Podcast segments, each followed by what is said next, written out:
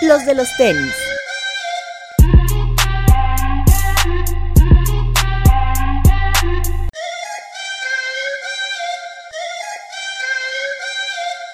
Hablemos de tenis, nada más. Bienvenidos a los de los tenis podcast. Hoy tenemos un programa especial, como era costumbre en Sneakeros Radio, en vísperas de Sneaker Fever. Viene Mike González para platicarnos de todos los detalles del evento. ¿Cómo estás, Mike? Muy bien, muchas gracias por la invitación. Nunca me invitan, pero... La pregunta es, ¿quién es Mike González? Ahorita vamos a platicar con él para que la gente lo conozca, sepa. El portavoz elegido. El portavoz elegido de Sneaker Fever. Alberto Bretón. Hola, amigos, bienvenidos. Manuel Cobos. Hola, amigos, bienvenidos. Toñito. Hola, amigos, bienvenidos. Max. De vuelta, amigos, aquí andamos. Ya en episodios pasados habíamos comentado el spoiler alert de que iba a estar Mike con nosotros, porque tenemos la fortuna ahorita de que estamos a muy pocos días de que de inicio una edición más de Sneaker Fever, edición número... ya lo contamos por años. Estamos como extraoficial en la edición número 9, pero es el año 6. Decidimos ir por años y es por eso que algunas de las cosas que tenemos especiales traen 6 estrellas por los 6 años. Mira, eso es bueno saber. Años. La decisión que tomas. Ya no estamos siendo viejos, amigos. Pero ya iría a la primaria si fuera un niño. ¿Ya? Sí, claro. Pero ya no se ve corrido, ¿no? O sea, ¿es que son 6 de verano y 3 de invierno? Más o menos, exactamente, sí. Ah, mira, no, llevamos la cuenta. Bueno. Pero bueno, la idea de que esté Mike, como lo platicamos, es que nos cuente muchos detalles sobre Sneaker Fever. Vamos a platicar también con él de su colección, porque aquí, por ahí dicen que tienes más de 1500 pares, ¿es cierto todo eso? Y que con eso compras un Ferrari. Sí, eso decía. ¿Es correcto, amigo? Es mentira, los reyes son los padres. Compro dos Ferraris. Compro dos. Son 3000 pares y compro dos Ferraris. Más o menos, sí, ahí oscila entre esos cantidad mi colección. Pura grasa en su casa. No está en su casa. Te lleva una bodeguita, a una locación secreta. Voy cambiando cada semana. Que es en la azotea de su casa. No, así que no tuvo que cambiar mucho de ubicación, ¿no? Simplemente subir un par de escaleras. Mike, llevamos ya varias ediciones de Sneaker Fever, la primera hace 6 años. ¿Cuál es el cambio más significativo que tú has visto en los últimos 6 años en Sneaker Fever? Híjole, yo creo que la cantidad de nuevos aficionados que hay, ¿no? La cantidad de nuevos aficionados y por ende nuevas tiendas. Bueno, no ni tiendas, pues nuevos vendedores. Creo que ya la moda ahora es ser vendedor en Facebook. Y que creo que ya cualquier persona, sin agraviar a nadie, ¿no? Pero si tienes 30, 40 pares ahí y de esos por lo menos 10, o sea, alguna edición buena, pues puedes hacer una buena lana. Entonces, creo que la gente se ha dado cuenta que son cheques al portador. Y dejó de ser como una afición para muchos convertirse en un negocio. Un trabajo, exactamente. Y pues la verdad es que es el crecimiento. Muchos como por ahí me preguntaban, ¿qué te parece la cultura de los sneakers ahorita, no? Que muchos ya ni siquiera le llaman cultura. Es un movimiento. Sí, es un movimiento, pero que finalmente creo que está dejando un precedente para hacer dentro de un tiempo, no quiero decir que mañana ni pasó mañana, pero va a ser una parte de la cultura pop. Creo que así va a ser, o al menos así espero que sea. Correcto. Yo la verdad es que lo veo bien, o sea, creo que no nos pudo haber llegado a nosotros la moda de los chupones y de las cosas de los 90 si no hubiera existido en otro lado y no se hubiera masificado, ¿no? De los trolls. Pues si no, pues entonces, exactamente, de los trolls, yo no hubiera ido al rey cargando mi troll lleno de poderes si no se hubiera masificado, ¿no? Mattel le hubiera dicho, claro, aquí hay un nicho de mercado, démosle más trolls a la gente. Entonces creo que en ese ámbito me parece que es muy bueno. Está bien que los nuevos chavitos y toda la nueva gente se meta de lleno a esto, ¿no? Que por ahí ya de pronto dejaron de entrar con los modelos básicos y le están entrando duro a lo que está como de moda. El promedio de edad sí ha bajado muchísimo. Sí, no, bajó muchísimo. Las conversaciones que tenemos con la gente respecto al año pasado son chavitos de 11 años que te preguntan si pueden ir con sus papás. Digo, no quiero ser como muy como pretencioso, pero hay gente que nos ha preguntado si pueden entrar con escolta, ¿sabes? Entonces, gente que está muy joven, güey, que no tienen acceso ni a pagar, que si llevar dinero es seguro, que si adentro hay banco, ¿no? Entonces, la verdad es que yo creo que el índice de edad ahorita debe estar oscilando entre los 11 años y los 15, que es donde está como más o menos la calentura de los sneakers. Cosa que si tú bien lo sabes, todos bien lo saben, en Estados Unidos lo veíamos ya desde hace 3, 4 años, claro. Porque tú veías los SneakerCon llenos de baby heads queriendo vender y revender cosas. Llenos de dólares. Benjamin Kicks, ¿no? Benjamin Kicks, ahí está, ¿no? Con fajos de bits que tú quisieras ya... tener ahí por lo menos una quincena con utilidades. Mínimo conocerlos, ¿no? Ver qué se siente. ¿Cuánto pesan, no? ¿Cuánto pesan, no? Sí, sí, entonces sí, la verdad es que el promedio de edad bajó drásticamente. Voy a hacer un podcast. ¿Cuánto pesa tu cartera? Depende de qué marca es, ¿no? Sí. Si trae lámex de metal va a pesar bastante. Entonces, en ese ámbito creo que sí bajó muy fuerte. Para la gente que a lo mejor, no sé, no tiene la fortuna de haber ido a un Sneaker Fever, ¿cómo explicarías qué es la dinámica del evento? Híjole, yo creo que es muy simple. La verdad, en 5 palabras. No. Llegas, entras, compras y te vas. Miras, compras y te vas. No, no te diviertes.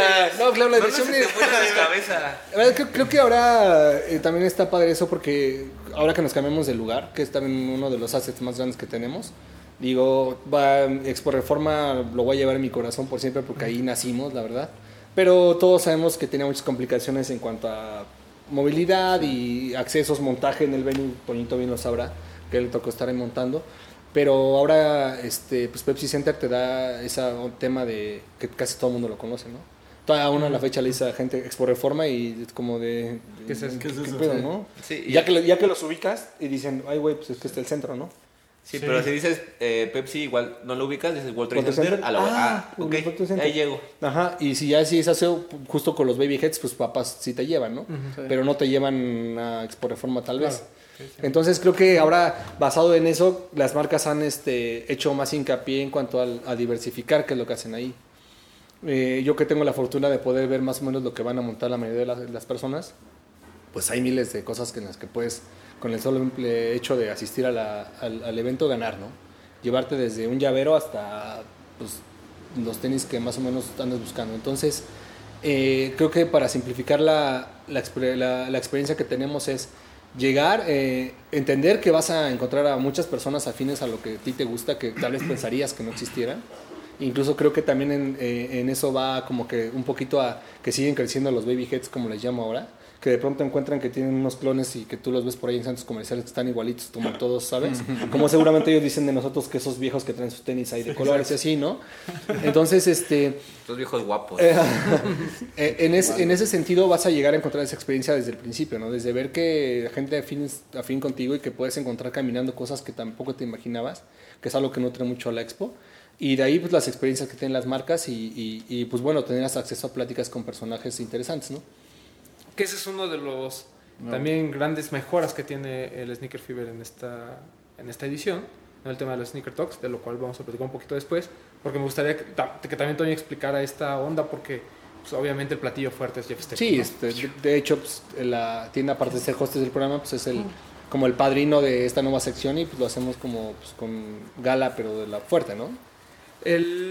Empezamos Sneaker Fever, digo, sobre todo para la gente nueva que está entrando, creo que es bueno explicarles que Sneaker Fever comienza en el Museo del Juguete, un lugar que si no conocían Expo Reforma, el Museo del Juguete creo que les queda todavía... Y si Expo Reforma les hacía un poco inseguro... el Museo del Juguete es tierra de nadie, ¿no? Un lugar muy pequeño en la colonia Doctores, y tenía esta mística de que éramos muy poca gente, muy pocos vendedores, pero las cosas que había para muchos eran grails. Sí, es que todo esto era Grail, güey. A precios, pues la verdad, realmente accesibles a comparación de lo que se paga hoy en día. Toda la gente conocía. Y hubo esta oportunidad incluso de platicar y de tratar de como comentar ciertas experiencias que habíamos tenido dentro de ese joven mundo de los sneakers, porque también los que ya teníamos tiempo, por así decirlo, tampoco es que tuviéramos 20 años en esto. Claro. A lo mejor eran 4 o 5 años que nos conocíamos ya como grupo. Shelter dominaba, digamos, las tiendas de retail. Acaba de cerrar. Sí, recién lo había cerrado.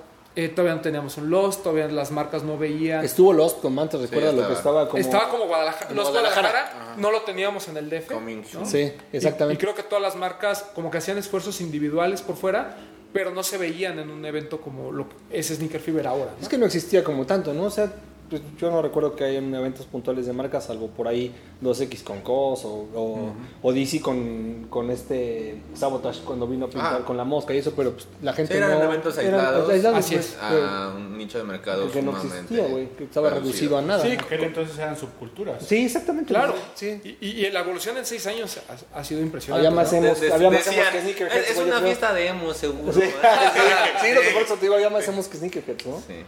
El primer sneakerhead. ¿Qué hacías tú hace 6 años, Cobos? Yo estaba en la secundaria todavía. Por ejemplo, güey, ¿sabes? Sin demeritar a Cobos, obvio que pues, está perfectamente clavado en este mundo. Sí. Pero, o sea, la evolución que ha habido, no solo de parte del evento como tal, que creo que es un reflejo de lo que sucede en la cultura en México. Lo hemos platicado en algunas ocasiones.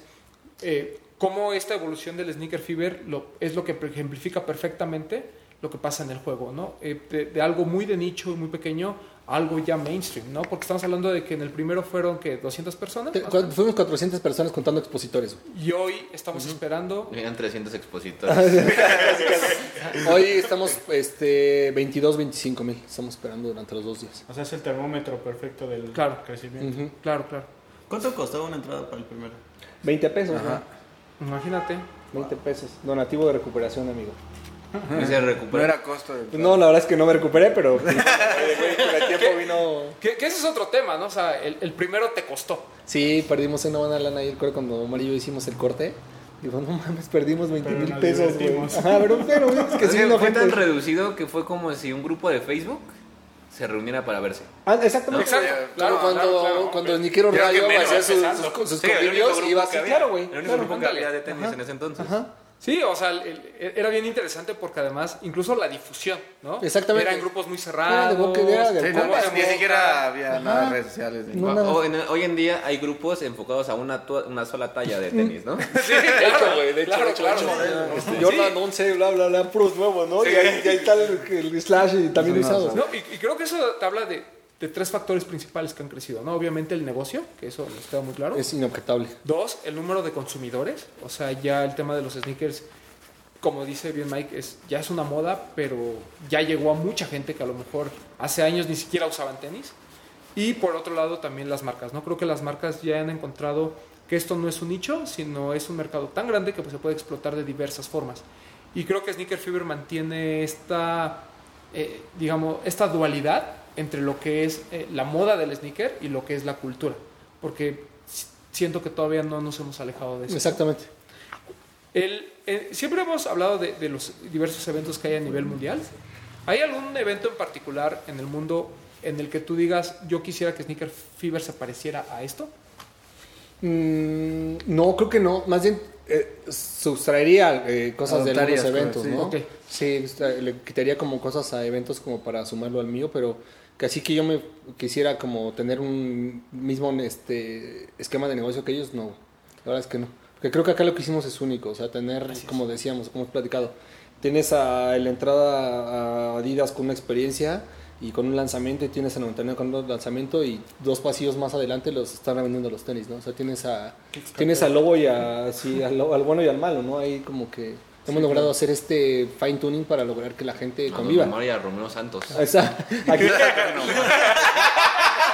a los Nomaria Romeo Santos. Es una analogía de música muy buena, güey. Que salió con su mujer. Okay. Entonces no le quitaría como cosas para integrarlas a los niños, pero justo no uno que yo diga, wow, no. Porque la mayoría de los eventos a nivel mundial, los más importantes o los que más conocemos, como puede ser Sneaker Nest o SneakerCon, están muy enfocados a la reventa, ¿no? Todos, o sea, totalmente reventa. O sea, para la gente que no tiene la oportunidad de ir, entras a un salón muy grande. Muy grande, güey. Muchas mesas con gente que está revendiendo pares, ¿no? Y obviamente encuentras cosas muy impresionantes, sobre todo en Europa, creo. Este tema de los Grays, de los Air Max, de cosas de los 2000 para atrás. Creo que en Europa se da mucho más que en Estados Unidos. En Estados Unidos es más, como que más reciente todo este asunto. Todo. Pero es algo muy enfocado en esos temas. Y las marcas realmente no tienen una presencia, ¿no? Por algún momento Adidas intentó como tener los naming rights de SneakerCon, pero de ahí no pasaba, por ahí Sneaker Pins. Y aparte creo que no era buen tiempo todavía para Adidas, ¿no? No tenían Yeezy todavía, por ejemplo, güey. No había como una expansión para ellos en cuanto a de mercado tan joven. Sí, o sea, patrocinabas un evento donde se vendían Nikes. Exacto. ¿No? Exacto. Y eso creo que también pues como que desató un poquito este tema de ya no le voy a entrar. Y después vino ComplexCon, que es la analogía que normalmente usamos para explicar un poquito el Fever, en el tema de que hay marcas, hay experiencias, hay venta, pero como tú dices, creo que todo está muy enfocado a como bien lo comenta ComplexCon, es el Instagram en vivo, ¿no? Exactamente. Y creo que Sneaker Fever podemos seguir presumiendo que es el evento más importante y más grande de América Latina, pero a nivel mundial siento que tendría que ser el evento al que a mí me gustaría ir, ¿sabes? O sea, está esta parte de experiencias de marca, está esta parte de reventa que sigue habiendo. Digamos que mezcla las experiencias de SneakerCon y de Complex, ¿no? Así es. Anda, exactamente. Es como, es cierto. O imagínate que tuvieras en Estados Unidos el pedazo de Complex con las marcas y atrás todas las tiendas que estuviera Nice Kicks, Allbox, todas esas, dirías, no mames, ¿qué más quieres, no? Así es. Sería como el paraíso. Ajá. ¿Qué tan difícil ha sido mantener este esquema de evento, digamos? Muy complicado, güey. Ha sido muy complicado. Crecer siempre duele, la verdad es que no voy a negarlo, pero afortunadamente hemos tenido como soporte sin ser ningún, como le dicen, parero ni mucho menos, pero de personas como Toño específicamente y de Fabián acá de 99 Problemas que han crecido con nosotros, ¿sabes? Y que pensé que han crecido con nosotros y podrían estar en una posición de decir, güey, la verdad es que tengo mi tienda, güey, o sea, está chingón, vendo... Al contrario, ¿no? En lugar de echar la concha o decir eso, se suman y ahora con ese tipo de cosas y nos apoyan ya en cosas más grandes, ¿no? Que entienden perfecto que el negocio está moviéndose y que tienes que moverte con él. Entonces, lograr convencer muchas veces a personas o a... sí, personas, porque finalmente recae en alguien la decisión, que se sumen con nosotros y que de pronto hay que invertirle o subirle un poquito más el volumen es complicado, güey. Es muy complicado, bueno, no tienes idea. ¿Te ha pasado que las marcas así como que no... Sí. Ay, es que ¿por qué dejas que entren los revendedores o cosas así? No precisamente eso, sino que las marcas de pronto también han entendido que el negocio ha crecido tanto que también llegan y dicen, güey, pues es que ya ven un chingo, o sea, ya todas las tiendas me venden, tengo solo de estas piezas, ¿para qué voy y me pongo ahí? ¿Sabes?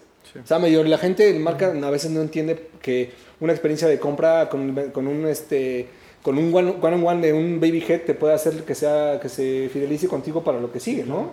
Puedes hacer a los nuevos baby Yeezys o a los nuevos baby Filas o como tú quieras, pero si no estás ahí para hablarles y contarles tu historia, claro, para decir, güey, pues, no están estos güeyes, pero están nosotros, pues me consienten, pues me voy con ellos. Y creo que es parte de lo que ha sembrado y ha recogido Sneaker Fever, ¿no? Que ya, o sea, la marca tiene que estar, o sea, no es también como que tú digas... Ay, por favor, vengan. O sea, ya la marca sabe que el evento pesa y que tienen que tener presencia ahí. Sí, exactamente. La mayoría de las marcas grandes normalmente se mantienen dentro de Sneaker Fever, ¿no? Son como ya un hecho. Ya son parte de... ¿Qué pasa con las marcas pequeñas que van y vienen, a veces dejan de ir y todo eso? ¿Tú crees que sí deberían de tener una mayor constancia en el evento? Sí, sin duda, güey, sin duda. O sea, no, pues lo que te decía, no puedes lograr posicionarte con un nicho de mercado que es virgen, la verdad, porque ni siquiera está todo viciado, es virgen y es nuevo, que puedes sembrar perfectamente cosas y no muchas veces no entienden que no necesitas... O sea, sí, me queda claro, como dices, hay marcas que llegas y ves el stand y dices, güey, no mames, ¿no? Estos güeyes se tiraron el presupuesto del año aquí, ¿no? Pero muchas veces una buena experiencia, una buena comunicación... Hace esa labor, pero perfectamente. Digo, visualmente es interesante ir y ver y te toman la foto y bla, güey, ¿no? Pero siempre he dicho que un regalo o una caricia bien puesta, güey, te da a veces las llaves a mucho más cosas que un monstruo como tal. Incluso ha pasado hasta por accidente, voy a poner entre comillas. Yo me acuerdo mucho el ejemplo de Lecoq Sportif. Hace 4 años lo llevó Sol Freaks como independiente. O sea, se puso realmente a vender los pares que tenía. Le fue muy bien. Fue increíble, güey. Y al año siguiente llegó la marca sola diciendo, yo voy a poner un stand. Y al año siguiente desapareció, güey. Sí. Exacto. Y yo tenía un séquito de personas, específicamente de mujeres que empezaban súper clavadas con esto y empezaban como a quererle agarrar el gustito de los tenis y preguntando porque si recuerdan por allá había unos modelos súper chidos para mujeres, sí, claro, transparentes, unos eran de los primeros que empezaban como raros y teníamos un séquito de personas preguntándonos, oigan, ¿qué pedo? ¿Dónde están? Yeah. ¿Y dónde los compro? Y pues tampoco había boutiques, o sea, no había nada, güey. Claro. No había dónde dirigir a esas personas. Y va esta pregunta porque a mí me sorprende mucho cuando hablamos con gente de este tipo de marcas, ¿no? Porque la queja normalmente es que el consumidor siempre quiere lo mismo, ¿no? Nike, Adidas. y no se atreve a probar otras, ¿no? Pero también el error que se comete es no estás en donde deberías de estar para que la gente te conozca, ¿no? Nosotros los sneakerheads, voy a ponerlo entre comillas, pues ya conocemos esas marcas y sabemos dónde comprarlas, y cuando nos gusta pues simplemente lo conseguimos y ya, ¿no? O sea, no por nada tienes 1500 pares de... No, te preguntan, ¿no? Hay gente nueva que te pregunta, oye, ¿dónde los compro? Y tú piensas, güey, pues esto que está sucediendo todo, te hace una pregunta mediológica y tú piensas, güey, ¿es que no lo conoces? Pues no, güey, no es obligación de la gente conocer este tipo de cosas, claro, de gente tan clavada como nosotros. Claro. Así es, y creo que es un spot muy importante para este tipo de marcas, y no solo agregaría marcas, sino también tiendas, ¿no? Hay veces tiendas que dicen, oye, es que nadie viene aquí a comprar. Güey, pues, o sea, tienes como el escaparate y no quieres tomar la oportunidad. Ajá, creo que un ejemplo muy claro, digo, porque a mí me tocó estar por lo de Fila de hace 2 años. Por ejemplo, güey. Exacto, porque Fila, bueno, los 2 años pasados iba por, bueno, junto con 99 Problems, porque yo trabajaba ahí, bueno, trabajo ahí. Y fue algo muy padre porque la marca no tenía mucha presencia en México. La primera vez fue un stand un poco más chiquito. Llegaban con modelos de... ¿Fue lo de Pillo? Lo de Staple. Llegaron con el Cage en 3 colores. Y llegaron con varios Fila básicos en colores de blancos y azules. Y había muchos que eran como de muestra, nada más. Ajá, exactamente. No, un rack de muestra de textil, güey, que toda la gente se volvió loca, güey. Exactamente. Toda la gente quería comprar el rack, la ropa que había ahí. Y dices... No te la puedo vender, no, aparte de la ropa que venía perforada, sí, wey, y que la gente te decía, no me importa, yo la quiero, yo, es que no te la puedo vender. Y fue algo que sirvió mucho. El año siguiente, que fue el año pasado, era un local mucho más grande en el que ya había venta de ropa y en el que todo fue un trabajo conjunto, tanto de Fila como de 99, en el que toda esa gente se iba, pues lo vendemos en 99. Entonces creció la marca como Fila y creció la tienda. ¿Por qué? Porque toda la gente que quiere comprar esa marca principalmente se identifica con nosotros, con 99. Ahorita ya tiene más presencia en las demás tiendas, en Invictus y en las demás, pero aún así, o sea, creo que crecieron de la mano tanto Fila en México como 99 trayendo Fila y teniendo esa oportunidad en los eventos. Pero pues es el punch que te da el evento, ¿no? Porque digo, nosotros como medios... intentamos llegar a gente nueva, pero tenemos que aceptar que el grueso de nuestro público es gente que ya está clavada. Y Sneaker Fever, digo, lo hemos visto, llevamos varios años diciendo que hay gente que entra, que igual y va pasando, caminante, güey, se compran, llegan, incluso me ha tocado ver que llegan así como de, oye, aquí no venden de fútbol o para correr, porque es gente que igual busca algo más básico, no tan clavado, pero de ahí empiezan a conocer otras cosas y creo que es donde las marcas pequeñas se benefician de tener presencia. Pero creo que este güey le dio el punto exacto, o sea, el ejemplo de Fila es algo súper tangible que pudiste ver de cero. Que llegó casi con una mesa, güey, y que en este próximo Fear viene bastante fuerte, ¿sabes? Y también Toño nos lo dirá, ¿no? ¿Qué tanto vende Fila? ¿O qué tanto no vende Fila aquí? Porque también, si fuera una marca que no vendería, igual Toño ya no lo hubiera apoyado, güey. Claro. Pero nació con ellos y está dando... Y ahora tú ya no ves que sea raro que Fila lo vendan hasta en el metro, ¿no? Claro. Digo, sin ser sin querer ser mala onda con la marca, pero es parte de un... Es lo que te digo, pues crecer duele. También tú sí como marca ves que te están pidiendo y quieres tienes chance de saciar oportunidades por todos lados, pues lo vas a tirar, güey. Porque tú lo que al final quieres es lana, ¿no? Y estar posicionado en varios ámbitos. Entonces, ese ejemplo que diste es como de los más puntuales. En ese mismo ejemplo, pues giran marcas pequeñitas o marcas que se han tratado de mantener ahí con nosotros, ¿sabes? O sea, Saucony sigue peleando como por esos espacios y Adora quiere seguir intentándolo, ¿no? Lamentablemente muchas veces no tienen el presupuesto, no tienen como los modelos, porque por ejemplo Fila pues ya está un poquito más aterrizado y tiene un poco más de modelos para poder ofrecer, pero en este caso de Adoras y esos pues están un poquito más recortados en cuanto a la oferta de modelos y de versiones, ¿no? Pero que siguen, sí, de la demanda, pero que siguen estando como vigentes y quieren tener su parte dentro del pastel. Reebok también a ASICS hace 2 años le fue muy bien, ¿no? Lo que platicamos el otro día, güey. ASICS también fue un incidente que cayó ahí afortunadamente, y la verdad después la gente, la marca tampoco le dio como continuidad y pues ASICS hasta la fecha, ¿no, güey? Quedó como perdido. ¿Dónde vas a comprar tú unos ASICS? Claro. ¿Qué es con unos ASICS? En el evento les fue bien. Claro, fue increíble, güey. No supieron darle continuidad, pero el evento les funcionó. Ahí era justamente el caso de lo mismo. Pudieron haber hablado con Toño, con Camilo, con no sé, con algo otra cosa, con Eddie, y decirles, güey, nos interesaría hacer partnership con una tienda que ya está un poquito más clavada y poco a poco ir introduciendo este tipo de cosas. Sí. Hasta encontrar el modelo que pudiera ser el Stan Smith o el Force de esa marca, ¿no? Sí, es un tema de constancia. constancia, ¿no? Que por un lado es el éxito que han tenido ustedes y por otro lado las oportunidades que han dejado de pasar las marcas. No puedo decir que es un error porque no sabemos hasta qué punto es una falta de presupuesto, una falta de interés, lo que sea, pero al final creo que se dieron cuenta en la única ocasión, en las únicas dos ocasiones que estuvieron, que funcionaba el evento, ¿no? Ya fue un tema de continuidad lo que los dejó fuera. Como bien comentas, yo tuve la oportunidad de estar con Toño desde el primer Sneaker Fever. Después, bueno, él ya como 99 Problems comenzó a poner sus stands y demás. Toño, tú como tienda, ¿cuál es tu, digamos, cómo ves tú el Sneaker Fever como cliente? Desde el punto de vista de... ¿Como cliente o como tienda? Pues, como tienda, cliente-tienda, ¿no? Cliente-tienda. Pues creo que es una gran oportunidad, ¿no? Como bien dice Bretón, si para ustedes como medio se pueden dar cuenta que en Sneaker Fever no solo van los clavados, sino gente que va apareciendo, como tienda pues me doy totalmente dando cuenta de ello, ¿no? O sea, si bien ya tenemos nuestro segmento de mercado que nos reconoce, nos identifica y nos es fiel a nosotros, pues también hay gente nueva que gracias a Sneaker Fever se va sumando, ¿no? No, pues creo que es un evento muy familiar, que quizás va el chico que está súper clavado, pero lleva a la novia, lleva a la hermana, lleva a los papás, que pues se van empapando un poco, quizás no se meten, no se clavan, la novia o la hermana pueden hacerlo, los papás no tanto, pero creo que todos consumen, todos usamos tenis y siempre va a haber como algo que visualmente nos va a llamar la atención y lo vamos a adquirir. Entonces creo que es un gran escaparate, es una gran oportunidad de nosotros para seguir creciendo, para decirle a la gente quiénes somos, hacia dónde vamos y por qué este juego, que pues sí es un juego, porque es muy divertido, es tan bueno y por qué estamos tan clavados en ellos. Una de las grandes mejoras, y ya lo platicaste, fue, o sea, claramente el lugar, porque ya en Expo Reforma ya nos quedaba pequeño, sí, en todos los sentidos, ¿no? Sí, está, en detalle, entre estacionamiento, entre ubicación, el excesos, calor, que siempre fue un tema, etcétera. Sí. Y además, pues les da otra, digamos, le da otra visión al evento, ¿no? Y también no solo para la gente, sino incluso para las tiendas, ¿no? Y para las marcas es así como de, wow, o sea, nunca pensé poder estar en Pepsi Center, o no es algo que yo como marca pudiera pagar, salvo las muy grandes, ¿no? Entonces, es un gran escaparate.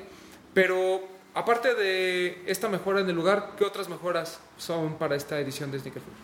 Bueno, aparte de esa mejora que es como la más tangible y la que más cacareamos, por cuestiones de espacio y, como dices tú, de ubicación, implementamos una zona de arte que creo que también habíamos venido buscando medio entre que sí, entre que no, una galería, hacer algo diferente para que justo la gente que va a pasear y solamente a conocer pues pueda dar la vuelta y conocer un poquito, ¿no? Hicimos la alianza con Galería Gama y estamos como teniendo un pool de artistas interesantes para crear obra, desde una sola ilustración hasta escultura que ya he visto por ahí que van a presentar algunas cosas interesantes. Entonces, la parte del arte que realmente pues, está de la mano con los sneakers, ¿no? Hemos visto en cantidad de colaboraciones entre artistas, músicos, fotógrafos y demás con los tenis. Entonces, estamos ya como afianzando esta parte del arte porque queremos hacer algo que ya sea un equity de cada año, ir creciendo cada vez más la galería y tener el próximo año pues, unas cosas más interesantes que estamos por ahí tratando de aterrizar. Y aparte de eso, pues lo que decíamos hace ratito, ¿no? La parte de los talks, de abrir esta nueva sección donde el escenario nos sirve claramente para atraer personalidades internacionales y nacionales para que nos platiquen un poquito de cómo han vivido ellos justo esta fiebre que nos invade ahora a nosotros y para eso pues, fue que buscamos partners, ¿no? Para poder solventar esta parte que si bien era un poquito más fácil hablar con una marca y decirle, oye, esta persona ha colaborado contigo, la verdad es que nos interesaría traerlo, pues creo que no lo quisimos hacer tan sesgado y quisimos traerlo con nuestros propios recursos o hacerlo justamente como con Toño para que en este caso Jeff Staple que venía pues pudiera hablar de todo lo que ha hecho, ¿no? Y no solamente sesgarse a una sola marca, porque pues creo que si alguien ha colaborado con marcas es Jeff Staple, sí, ¿no? Claro. Es una cosa de locos, creo que diario saca un lanzamiento diferente. Entonces, creo que esta parte de Talks viene a nutrir bastante, bastante bien la expo. Ya no solo tienes la experiencia de la marca, o irte a comprar a pelear con un revendedor por unos tenis, o meter tus tenis para intercambiar, o ver un poco de arte, sino también puedes tener acceso a un poquito de cultura, ¿no? Que lo tienes de primera mano y que es totalmente gratis con la entrada de tu boleto. Entonces, creo que en esa parte nos cae muy bien esta nueva adhesión, que ya va a ser también una cosa que se va a quedar de fijo y evidentemente cada año irá creciendo más y con mejores... No quiero decir que sus ponentes sean malos, sino con ponentes ya que estén al momento y al primer auge, entonces... Creo que si tuviera que definirlo ahora como cómo pondría Sneaker Fever. La verdad es que desde el otro que me preguntaban, yo solo quiero pararme ya el día del evento en frente del recinto, ver que esté todo montado perfectamente bien, güey, y poder decir, güey, lo logramos, ¿sabes? Lo hicimos. Ver que la gente esté contenta, ver que la gente se lleve cosas, creo que ya es para mí un gran avance. Viene Jeff Staple como principal invitado, ¿no? Digo, no es... Déjame hacer un comentario nada más en esto que del tema de las mejoras. ¿Quién es Jeff Staple? Hablábamos mucho y siempre que viene Mike a acompañarnos previo al evento lo comentábamos, que se presentaba esto del el calor, de Expo Reforma del calor, la ubicación y todo eso, pero también una vez comentamos que no era tiempo, o sea que Expo Reforma todavía satisfacía las necesidades de Sneaker Fever. Y yo creo que ahorita es el movimiento, vive el momento exacto para este gran cambio, entonces creo que llegó en el momento perfecto. Y también esto que comentas de la cultura, pues el esfuerzo ya lo vienen haciendo, porque hace 2 años que vino Freehand Profit y Cole, ya por ahí se empezaba a vislumbrar la intención, entonces creo que todo va llevando su debido proceso y creo que es el salto que esperábamos y creo que nos va a dejar satisfecho a todos. Sí, la verdad es que lo poco que hemos tenido comunicación con él puntualmente para temas de agenda y eso, viene súper emocionado. O sea, de hecho, acá entre nos les comento que comenzó siendo él, iban a ir él y su chava, y llegaban el viernes en la noche y iba a ser algo como muy tranquilo. Y como fue viendo el fervor de las redes y fue investigando, decidió que se anexara su manager. Y después siguió creciendo el tema, llegan días antes y aparte está sumando a su gente de redes sociales porque viene a hacer contenido especial. Okay. Y está interesadísimo en estar en el evento casi todo el día, ¿no? O sea, quiere obviamente venir bien a México a conocer también, claro. Pero nos comentó que le interesa mucho ver qué pedo en México, o sea, por qué acá, porque incluso por ahí, él sin el afán de ser también como un poquito clasista, preguntó, oigan, ¿y por qué quién tiene un pillón original en México? No sé, ¿qué pedo? Uh-huh. O sea, allá la gente se colecciona, o sea, sí están clavados. Entonces ya te habla que viene preparado y que está como listo para crear cosas nuevas. Por ahí también anunciamos apenas que viene Joshua Vides con Adidas y Lost. Exactamente, y también Jeff nos dijo, oigan, ¿qué onda? Pues hay que tener un meeting, ¿no? ¿Qué pedo? Pues está padre que la gente de este calibre esté por allá. Sí. Y de ahí en fuera pues, he tenido algunos mails fortuitos de algunas otras marcas y cosas internacionales que nos han buscado y nos están viendo para México. Entonces, pues ya realmente el foco está listo, solo falta que nosotros hagamos como bien la tarea, hacerlo bien, seguir haciendo como esa depuración de expositores y seguir apoyando a las tiendas que han estado con nosotros desde el principio, que justo es otro ejemplo, ¿no? Toño pues, ni siquiera era tienda en aquel entonces, claro. ¿No? Uh-huh. Era un aficionado super coleccionista de donks, gigante que todo el mundo ubicaba por el tamaño, y que mucha gente no ubicaba tal vez por lo que tenía, ¿no? La neta. Y que hoy en día, pues, güey, tiene una de las tiendas más importantes de México, ¿no? Sí, no, y creo que, digo, o sea, ya regresar a ese pasado... O sea, pareciera muy lejano, pero la verdad estamos hablando de 6 años, ¿no? Es risorio porque hay muy pocas cosas que tú volteas a ver hace 6 años y han cambiado tanto, ¿no? Y creo que la fiebre de los sneakers ni siquiera tenemos que irnos a hace 6 años, ¿no? Es hace 2. Sí, yo diría que hace 2. Explotó así de una manera que yo creo que nadie vislumbraba y que hoy nos permite, como bien dice Bretón, tener un evento ya en un lugar impresionante, con este tipo de calibre de invitados. Y ahí mi pregunta es, ¿ustedes siempre tuvieron en mente que Jeff Staple era el primero que tenía que estar? Sí, más o menos sí, güey. Más o menos sí, la verdad. O sea, en cuanto a temas culturales, claro. Por todo lo que ofrece y por lo que ha hecho, se nos hacía como la persona idónea. O sea, yo sé que hay mucha gente que está muy clavada y que todo el mundo queremos ir a las pláticas de Jeff Staple y demás, pero ¿tú sientes que es un personaje que tenemos, voy a decirlo con toda esta expresión, devaluado de alguna manera? O sea, que la gente realmente... No este nicho de 300 coleccionistas, sino sí. Este otro nicho de los 22,700 personas que van a ir o más. ¿Tú crees que es gente que realmente no valora el trabajo de Jeff? Yo creo que más que no valorar el trabajo, güey, no lo conocen a él como persona, güey. Porque te apuesto que si tú pones el logotipo del pichón, un chingo de gente lo conoce, incluso igual hasta tiene cosas de él, pero ni siquiera saben qué pedo con Jeff Staple. Claro. Digo, también se debe que tiene miles de cosas, ¿no? Tiene Red Space, tiene Business of Hype, tiene... O sea, está complicado de pronto seguirle un poquito la pista. Y porque tampoco es tan protagonista, güey. O sea, no lo ves nunca tú... Nunca le ha interesado. Exactamente. No lo ves tú disfrazado de Supreme para tomarse unas fotos, claro, y estar ahí. O no lo ves con él con 15, 30 pares de Pigeon diciendo que su colección vale millones, ¿no? O sea, ¿sabes? Sí. Creo que más que nada él se maneja como un perfil bajo, que es lo que también nos llama la atención. Y justo más que tenerle evaluado a él, a la marca lo tiene evaluado él, güey. Entonces, es interesante decirle a la gente, güey, todo este pedo que existe, que está aquí, lo hace este güey. Sí, claro. Que justamente ese es el punto importante, ¿no? O sea, cuando hablamos de cultura, creo que debemos de ir a las raíces de la gente que realmente hizo algo por. Sí. Que creo que es el papel que también juega Sneaker Fever en México, ¿no? O sea, yo no visualizo la cultura de los sneakers sin Sneaker Fever, ¿no? O sea, como ya decimos, es el termómetro, pero igual con Jeff Staple. No, o sea, lo decíamos el otro día cuando dimos la noticia y que Toño nos platicaba. Jeff, al final, todo esto que conocemos como hype, no quiero decir que él lo creó, pero fue el antecedente más claro que hemos tenido de este fenómeno en donde la gente se formaba, se peleó por un par de sneakers.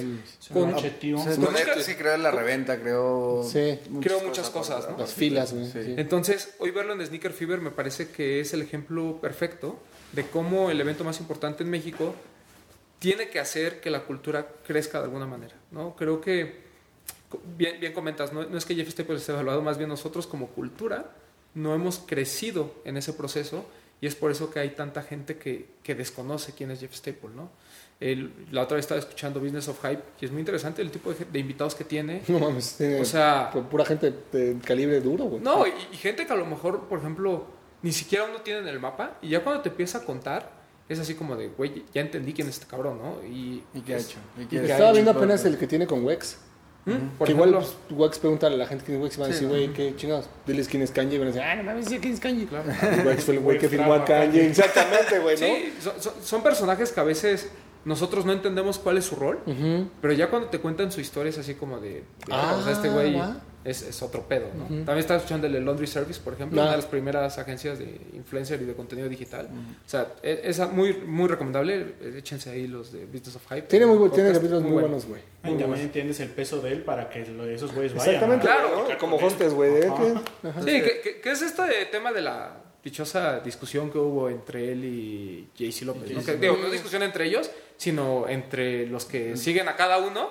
De ahí se armó la discusión, pero ellos pues tan cuates como siempre y hasta se entrevistan entre ellos, ¿no? ¿Tú sientes, más bien la pregunta, perdón que la corrija, pero ¿no sientes que tenemos a estos personajes tipo Jay-Z López y eso muy sobrevalorados? Y tenemos un poquito... Pues es que es un tema visual, ¿no, güey? Es un tema visual, está como tú bien lo dices. Creo que los tenis incluso, muchas cosas, la moda, muchas cosas, la comida incluso, pues es totalmente visual, güey. Sí, visual, sí, visual aspiracional, ¿no? Entonces de pronto te aparece un tipo con aspecto raro y que te hacen saber que él tiene una tienda y que se la pasa bomba y que tiene 10,000 Yeezys. Exactamente, y eso pues... Tú como newbie, pues vas viendo y dices, sí, claro, güey, voy para allá, ¿no? Claro, voy para allá. Claro. Sí, güey, pero ¿por qué lo quieres, no? O sea, de pronto aparece como este personaje de Jeff diciendo, güey, ¿por qué ponen estos sneakers en American Eagle, güey, no? Que es totalmente comprensible. Sí. Entonces tú dices, tú, güey, pues, ¿qué te importa? Exactamente, güey, exactamente. Como lo dice mi buen Perseo, solo queremos su dinero, ¿no? O sea, realmente es válido al final. Sí, es válido, pues cada quien juega su rol. Es el rol que tienen en este momento. Exactamente, güey. ¿No? Exactamente. Ser el detonador para que el negocio y todo el tema de la cultura siga creciendo. Exactamente, güey. O sea, no lo veo mal, pero sí creo que también, como pasa en todo, güey. O sea, hace falta un poquito más de información. Hace falta un poquito que la gente no solo se quede en la foto que ve y que quiera tener todo lo de Supreme por Louis Vuitton, claro, ¿no? Hace falta ver por qué. Pregúntales quién gestó esa colección, ¿no? O sea, ¿qué pedo? Si conocen al diseñador detrás o qué pasó y ahora dónde trabaja, o sea. Y no quiero decir que tengas que saberte la biografía, ni mucho menos. Claro. Solo saber un poquito de por qué, de dónde viene y por qué vale tanto, güey, ¿no? Pero igual ahí volvemos a la importancia de un evento como Sneaker Fever, ¿no? En donde convergen estos dos mundos, porque, digo... Viéndolo fríamente, pues sabemos que igual el traer a Jeff representa una inversión tanto de aquí las dos partes involucradas y que si lo vemos fríamente, pues sabemos que es una inversión que igual es más hacia el sector nuestro, ¿no? Hacia los clavados que lo conocemos.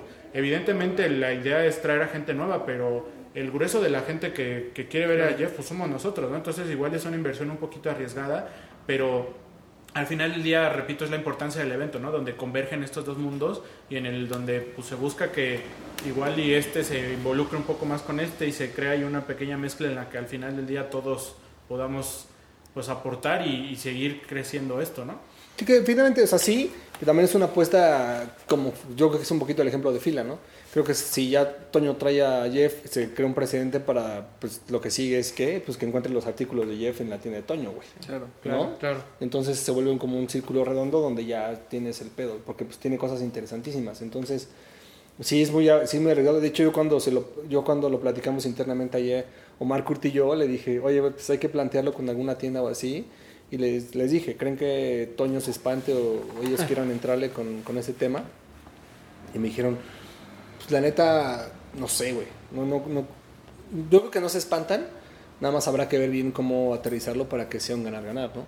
¿Te espantaste, Toñito? A mí no me ha habido nada. O sea, no, la verdad es que la reacción fue... O sea, Toño acababa yo de completar la frase de quería mostrarlo con ustedes cuando ya Fabián y Toño me han dicho, güey, no mames, nosotros... Y también creo que toca, Mike, un punto importante, el crecimiento de la cultura también como negocio, porque... Como dices, puede entrar la marca aquí con Toño o la gente puede informarse y saber que pues, en Kamikaze lo tienen, ¿no? Igual la gente no sabía y ahora va a ir a comprar ahí y ya va a empezar a buscarla en más lugares. Exactamente. O sea, es el precedente para saber qué es lo que existe y cómo, qué está pasando, claro, ¿no? Sí, exactamente. Y también es muy importante cuando un fan, ¿no? Claro, aparte, güey. Sí, claro. Es como si a mí me dicen, vamos a traer a Pedrito Fernández, pues yo luego les digo que sí. Claro. Iván del Mexicano y no, bueno, güey, ramito de violetas, ¿no? Para cerrar. Sí, güey. Pero, sí, claro, güey, pues, imagínate. Te dicen a ti que te vamos a Don Ronnie, güey, a Don Ronnie, ahí te encargo. Ramito de violetas, ¿algún día piensas en involucrar música también en el evento? Sí, este es un hecho que también está pensado, solo no hemos encontrado como la manera exactamente, conectarlo. Porque si te digas, por ejemplo, en Complex, pues tienes como un pabellón aparte donde ya vas y te metes y en el pedo, ¿no? Donde todos van a... Pero más ese pabellón también es el pabellón del vuelo, ¿no? Sí. Pero, estamos, este año medio lo intentamos, hemos quedado un poquito cortos en esa parte y ya tampoco quisimos insistir para no tener algo medio bien hecho, porque ya como que ya no estamos como por el tiempo de decir, sí, exacto, güey, pero ya eventualmente va a ocurrir. Con el crecimiento se va a dar. Y creo que se van a ir dando solas estas mejoras, ¿no? Estas adiciones, como bien dices, empezamos de algo tan pequeño que ahorita cualquier mejora nos sorprende, ¿no? Otra de las cosas que creo que son nuevas y que vale la pena comentar es el tema de la app. Esto habla ya de que nos estamos modernizando muchísimo en este tema.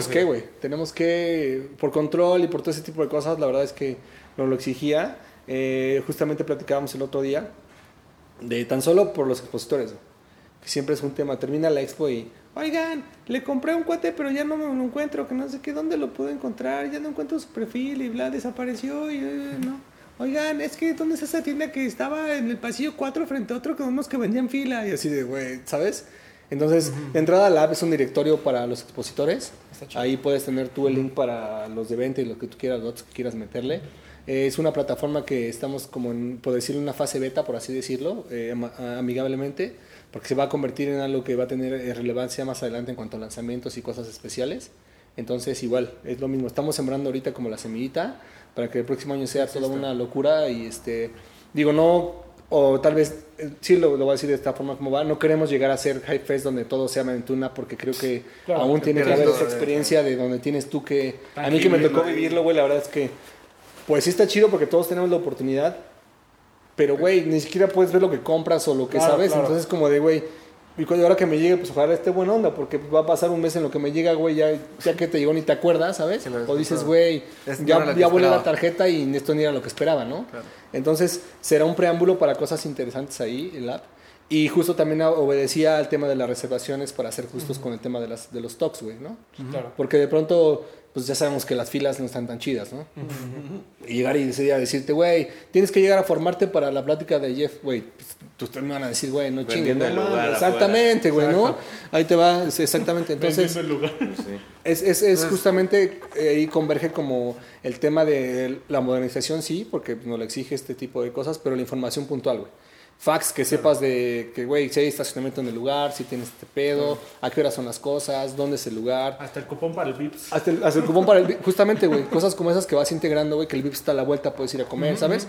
Entonces, en ese ámbito vamos como también creciendo y que justo no lo exigía la gente, ¿no? Porque pues, también sabes que actualmente la visita de redes sociales cada vez es más baja, güey, ¿no? Ya Facebook es como un referente para nosotros los viejitos. Hoy en día los chavitos están en Instagram a todo lo que da.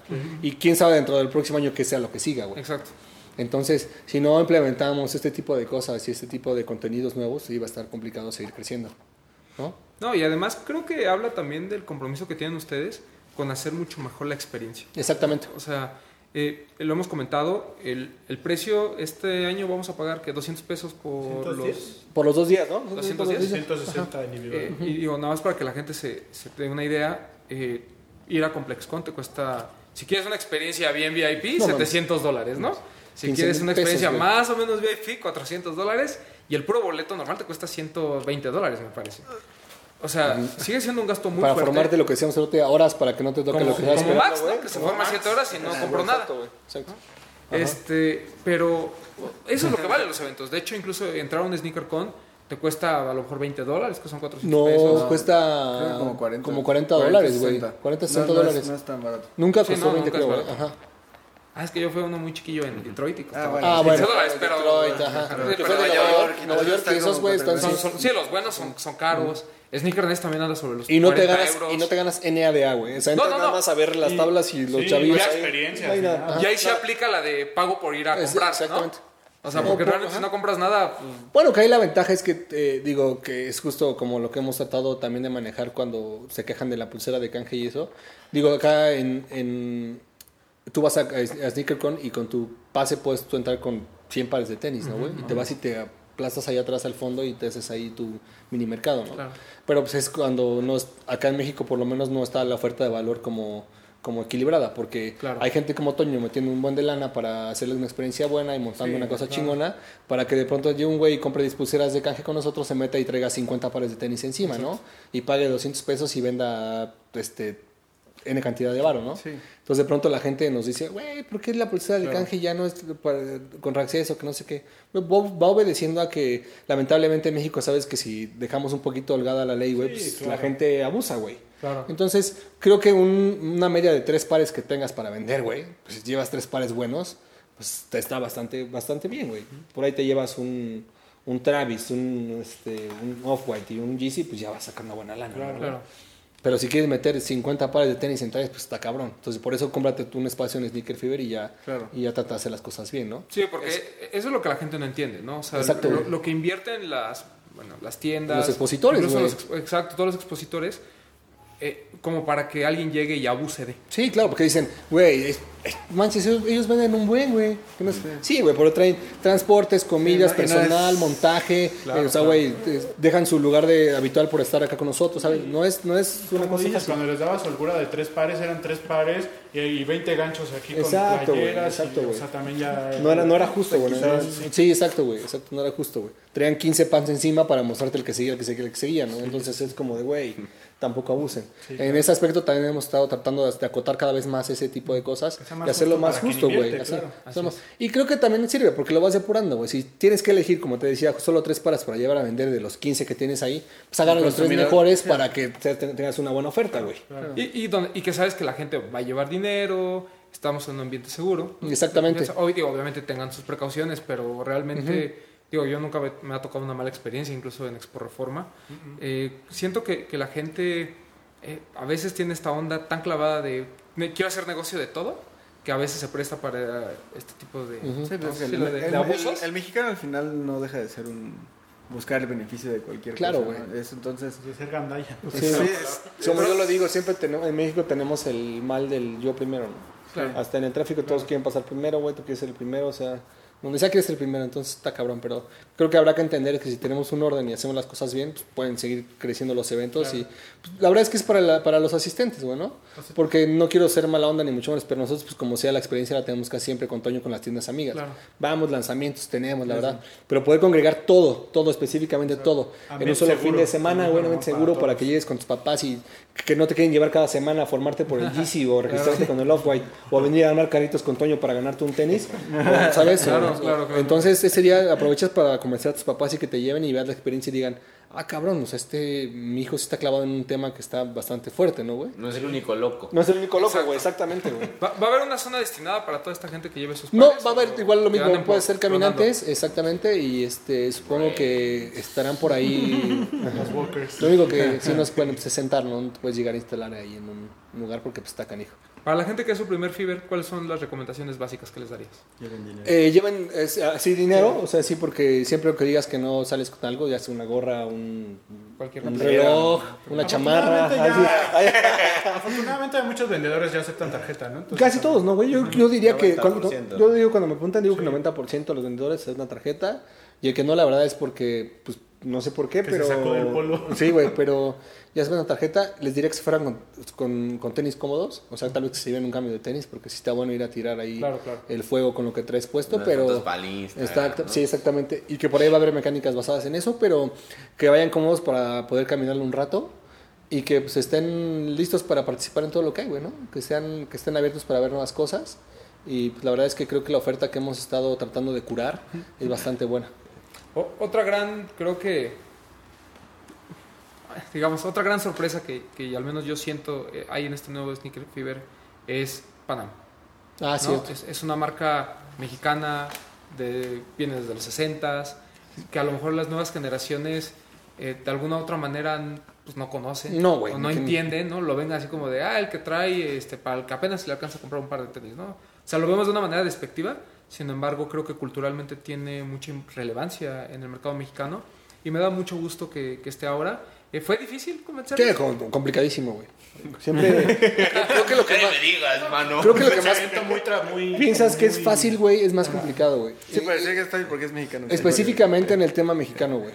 O sea, no tenemos ese pool de cosas mexicanas. Por ahí tenemos como a Tony Delfino, que gracias a que tengo buena relación con los chicos nos han ayudado o nos han apoyado en cuanto a desde la imagen hasta estar con nosotros.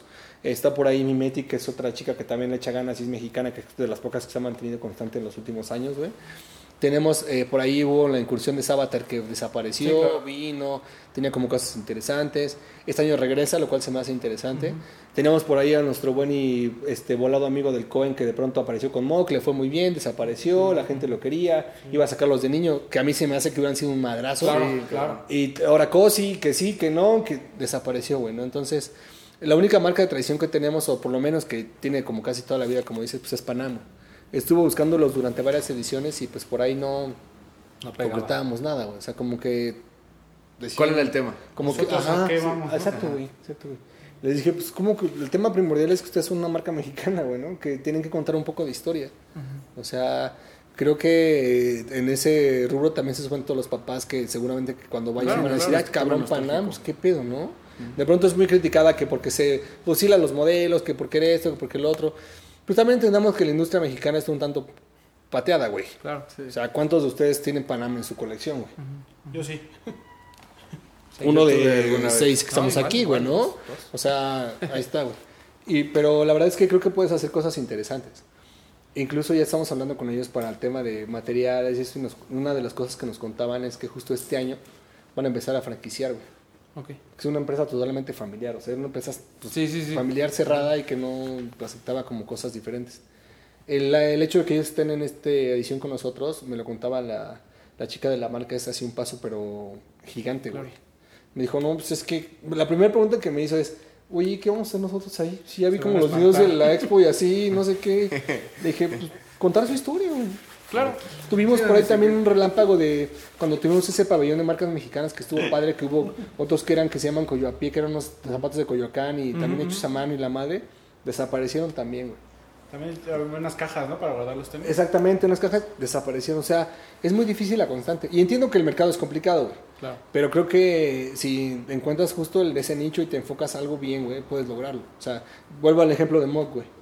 O sea, seguramente si en este expo hubiera unos mock brand, la gente los compraría. Claro. ¿No? Sí. Digo, sus razones tiene el buen Cohen, porque también ahí me queda claro que él podría hacerla sin pedo, ¿no? Sí. Pues seguirla fabricando. Pero ya después de la plática con Panam, le dije, güey, cuenta la historia, diles a las personas qué es lo que haces, enseña tus modelos, güey. Porque afortunadamente ellos están en un punto en el que, o sea, no es como que digan, ah, yo voy para conseguir clientes, ¿no? No, o sea, ellos ya tienen su nicho de mercado. Están hechísimos, güey. Entonces creo que es solo ganar para ellos. Exactamente, güey. Y para nosotros mejorar aún la oferta, ¿no? Para hacer decir... Porque siempre me preguntaban la gente, oye, ¿y en México qué onda? ¿Qué tal está? Así, bien, gracias. No, sí. No teníamos como un exponente hasta ahora que Panam se suma de forma oficial, güey. Y también con ellos, la verdad, solo fue por tiempo, pero estamos haciendo cosas interesantes y ya por ahí les estaremos platicando. Sí, porque lamentablemente la gente tiene esta idea de las marcas mexicanas no... Son chafas, ¿no? Sí, no. Así calidad. Es que realmente nadie en el mercado de los tenis en México se ha aventurado a hacer crecer esto. Y Panam, como dice Mike, o sea, son tan cerrados, son tan familiares que pues, no permean nada hacia un crecimiento, ¿no? Y creo que es importante, digo, ya que estamos tratando de cultivar un poco a la gente más joven, creo que la presencia en Sneaker Fever les da cierta credibilidad, por así decirlo, ¿no? Al menos te dan ganas de probarlo. O sea, yo sí entiendo que Mock Brand, por ejemplo, en otro lugar o haciendo un esfuerzo solo, digamos, o individual, no hubiera tenido el éxito que tuvo por estar en el Sneaker Fever. Claro. Que creo que esa es la gran ventaja de estar en un lugar así, ¿no? O sea, por ejemplo, Fila, Lecoq, o sea, hablamos de marcas que son muy grandes a nivel internacional, que han pasado por este proceso de un año voy, un año no, un año voy, un año no. Pues o sea, vaya, no me sorprende que las marcas mexicanas hagan lo mismo por cuestiones de presupuesto, etcétera, etcétera. Pero creo que Panam era algo que siempre nos habíamos preguntado, ¿no? Oye, ¿y cuándo va a estar Panam? ¿Y por qué no está? Y porque al final hay un cierto respeto por la marca. Claro. ¿No? Sobre todo en los últimos años que han crecido tanto, que se han esforzado tanto. Ya estuvo la colaboración con Ready to Die, que también nos platicaban. O sea, llegó hasta la mano de Virgil, ¿no? Recuerdan que se hizo famoso por eso. Estaba como burlas en México de, ay, ¿por qué traes Virgil esos tenis en la mano? Bueno, man, es lo que tenemos en México, ajá. Claro, ¿no? Y ahí ya te empezó a hablar como un poquito de la apertura de la marca. Pero creo que estar en Sneaker Fever es un gran acierto para ambos lados. Y pues me da mucho gusto que los hayas convencido, amigo. Lo logramos. ¿Qué más nos puedes contar? Por cierto, no, tiempo. Colaboraciones. Justo iba para allá. Justo le va a las colaboraciones. También parte del crecimiento y de que ya tenemos como credibilidad, no solo pues, aparte de los expositores y la gente que asiste, sino también ya con las marcas. Uh-huh. Hemos logrado como ir cultivando estas cosas que algún día soñaste, ¿no? Que algún día quisiste como... tener tus propios tenis, por ejemplo, ¿no? Tener tus propios textiles, cosas así. Ver tu logo bordado. Ver tu logo, ajá. Hacer tu logo, tu marca. Y creo que es algo que por ahí, si bien no todos hemos como aspirado, no está por demás, ¿no? Claro. Este año lo logramos y la verdad es que estamos muy contentos de anunciar colaboraciones con Casio, con G-Shock, que es creo que un referente interesante. Increíble el reloj. Creo que es un referente interesante que una marca japonesa voltee y diga, ay, güey, esto pasa en México. Es otro plus del evento, ¿no? Que ya no nada más son tenis, también exactamente. No, pero es que todo lo que conlleva, ¿no? New Era, claro, ya no te puedes quedar solamente con los tenis, ya que más cuánto cuesta todo. Sí, claro. Sí. ¿No? Ya el reloj le suma. Entonces el reloj le suma. Estamos con la parte de dicho que esto va a ser una edición especial para nosotros, que también fue un arduo camino, la verdad, que fue por lo cual también comenzamos a ver el show ya con mucho tiempo de anticipación, porque sabes que los tiempos de producción, pues no es que les diga, échate esos 15 relojes y vamos aquí a ver la Católica a imprimirlos y ya los sacamos mañana, ¿no? Ya todo un proceso de validación, de qué les ofrecemos, un intercambio, bla, bla, bla. Ese mediar con la marca, aunque pareciera ser un poco tedioso, pues es necesario, ¿no? Uh-huh. Tienes que presentarles algo de valor para que la marca crea en ti y te diga, ah, bueno, está bien, güey, va. Vamos a jugar contigo y por esta ocasión nos aventamos y vemos que sigue. Y es como un poco el ejemplo de New Era, ¿no? Que New Era tenemos con ellos hace 3 años y pues hace 3 años era como de, sí, tu logo bordadito aquí y se acabó, ¿no? Sí. Tu gorra. Y que tú ya te sentías de, no mames, tengo mi gorra New Era, ¿no? Está increíble. Pero que ahora pues hemos desarrollado colecciones completas con ellos y lo que sigue pues es textil. O sea, ¿sabes? Cosas así van ocurriendo. Con Tony está súper chingón. Con Tony Delfino igual, ¿no? Sí. Hemos tenido algunas cosas como textiles aislados, nos ayudan con la parte de las playeras y eso, y de pronto Stax nos dice, oigan, ¿saben qué? Pues quiero hacer una colaboración con una marca mexicana, ¿no? Hacer una chamarra, así esto y lo otro, y bla, bla, bla. pues quién más que Smith, ¿no? Que estaba por ahí, platicamos la idea, la bajamos y tras, también se hizo, ¿no? Y de pronto, pues, esta llegada estrepitosa de los limpiadores a México, que creo que también por ahí ya voy a ser expo limpiador, porque tengo como 10,000 solicitudes y 10,000 expositores de limpiadores de calzado. Y pues sabemos que Crep llega como aventando, pegándole la cantina para abrir la puerta, un poco agresivo. Y planteamos también la idea desde el principio que hiciéramos la colaboración. Se pregunta a Inglaterra y Inglaterra dice que estaban súper interesados. Y es la primera lata para Latinoamérica, ¿no?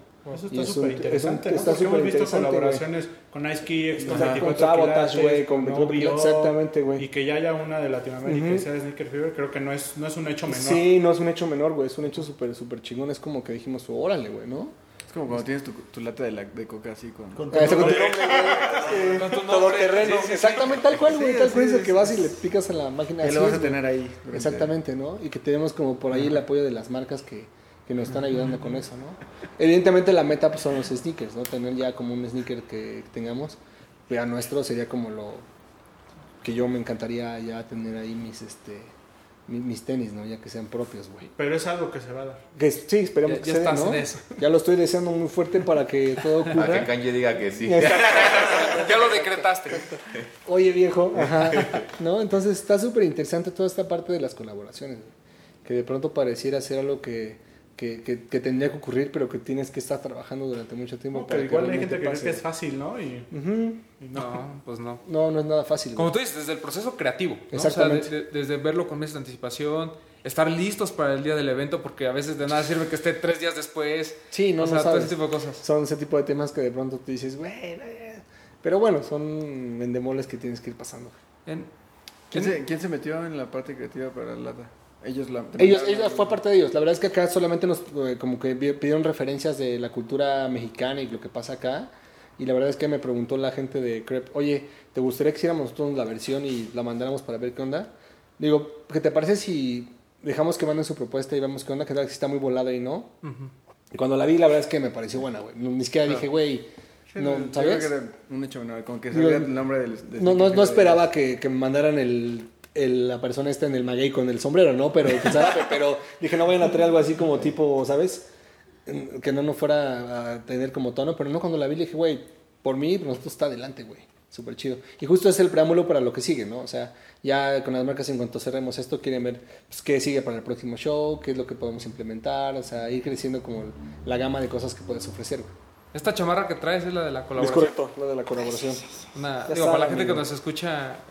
Sí, la de Spotify en iTunes, es una chamarra de mezclilla color índigo de Tony Delfino. Es unos parches, ¿no? Los parches, le quitas los parches y un bordado. Otra marca que creo que es, ¿cómo decirlo? Como un vagón más del tren que ha ido creciendo. Hablábamos de que Sneaker Fever y Toño han crecido y creo que Tony Delfino también ha ido creciendo junto. Han hecho las cosas muy cabronas, la verdad, creo que han entendido perfecto su rol, no tratando de uniformar a nadie, o sea, siguen como esas ediciones. Bien para no tener 5,000 piezas en el mercado que se les queden y terminen regalando 3,000. Pero... Entonces, y la verdad es que la calidad cada vez va siendo mucho mejor, güey, ¿no? Sí. La verdad es que se me hace como algo súper chingón. Por ahí Tony ha tenido la venta de las gorras New Era que hicieron con ellos, con Smith y con ellos. Esa colección del delfincito y esas cosas están súper chidas. Que siempre tienen como ese desfachatez, ¿no? Decir, este año vamos con la parte de ser electricistas, güey, ¿no? Y estás de electricistas, ¿no? Con Van Bien, güey, ¿no? Que dices tú, ay, qué chingón, güey, ¿no? Pero que mantienen la esencia mexicana. Que también, de hecho, también los cabrones van a presentar algo fuerte en la expo, ¿eh? Traen algo que platiqué con ellos, traen cosas nuevas que están... Que ves que cumplieron años, están como en el tema. Entonces, exactamente. Está padre toda la onda que traen. Y justo como bien lo dices, pues es parte de como del vagón que viene ahí desde hace ya 10 años que dirías, güey, son unos grafiteros haciendo su ropa, pues pensarías que son ahí sus playeras impresas, ¿no? Sí. Pues no, güey, de pronto volteas y ves que son colecciones completas. Es que todo esto de las colaboraciones también es parte del, tú lo mencionabas la palabra, la credibilidad que se ha ganado el evento con los años, ¿no? Y hoy en día que ya es un referente y que ya las marcas internacionales como G-Shock, como el mismo Crep apuesten y se fijen en el evento, no, repito, no es un hecho menor. Sí, claro. Y creo que para la gente nueva que nos está escuchando, esto es años de esfuerzo, ¿no? O sea, no salió de la noche a la mañana, sí, claro. No es algo de los últimos 2 años. La otra vez, justamente escuchando a Business of Hype, hablaba el VP de Fila, ¿no? Y decía, mucha gente que sigue creyendo que Fila es una marca nueva. Claro, güey, en México, pero por seguro que creen que es nueva, güey. Entonces... Eso es lo que la gente también tiene que comenzar a valorar de alguna manera, el crecimiento de estos esfuerzos que empezaron en un lugar pequeñito con 200 personas y que ahora son unos monstruos de 20,000 personas que tienen hasta sus propias colaboraciones, y eso me da mucho gusto, ¿no? Creo que todos los esfuerzos, no importa de quién, o sea, creo que todos los esfuerzos son bienvenidos, y mientras se hagan correctamente y mantengan esta credibilidad, creo que es obligación de nosotros como medios seguirlos apoyando y seguir estando. Nosotros siempre lo tomamos como pretexto para ir a saludar a buenos amigos, que en otras ocasiones no podemos ir a comprar cosas. Ahora, pues obviamente los talks creo que es el plato fuerte. ¿Son los 15 años de Román, verdad, Max? Sí, sí, no está, pero como quinceañera. Tiene listo el vestido. Corto, largo, corto. Ya en un carro alegórico, güey. La próxima les voy a rentar un stand a ustedes para que me pongan ahí con stand, güey. Sí, no, o sea, incluso... el tío Román. Incluso para conocer gente que te sigue, que te saluda, pues también está muy padre.